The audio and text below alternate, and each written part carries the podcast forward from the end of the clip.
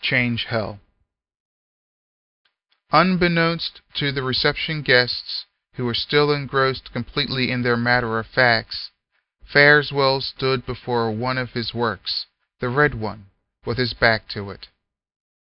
He looked at everyone in the gallery to get their attention.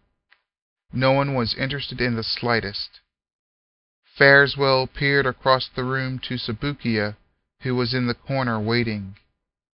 She puckered her lips, shrugged her shoulders, and offered her hands, touching at the wrists, to the artist, insinuating that these were his people, his flock of children on whom he must cast his spell, implying if he did this, she would be his.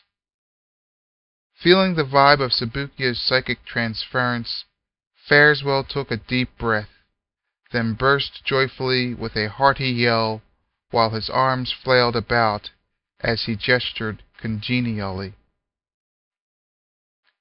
Once he had enough of that, he moved on to the yellow painting and roared ferociously. He raked the air with his hands gnashed his teeth, and furrowed his brow. Spit flew from his mouth like sparks from an ignited fuse. Realizing that he was becoming too absorbed with the ire of the yellow painting, he placed himself in front of the green one. His voice and gestures subdued as if disinterested, lethargic. Barely a peep out of him. Fareswell aware that he was losing his audience, stepped before the black painting. He moaned in anguish, contorting his body for emphasis. Emptiness was brought forth as he stood with mouth gaping, his body going limp.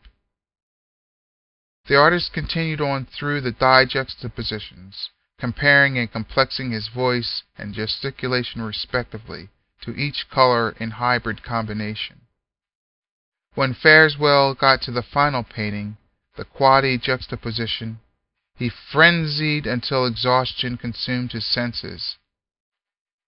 He fell to the floor in exasperation. The performance had been executed, however, the show was about to begin.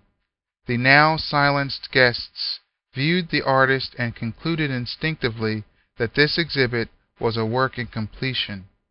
They followed suit by primally expressing their opinions, grunting and groaning individually and in groups about the paintings. An awareness charged the gallery, creating a continuity amongst the attendees up to the point when they all became enraptured in convoluted convulsions in an ominous, gregarious chant.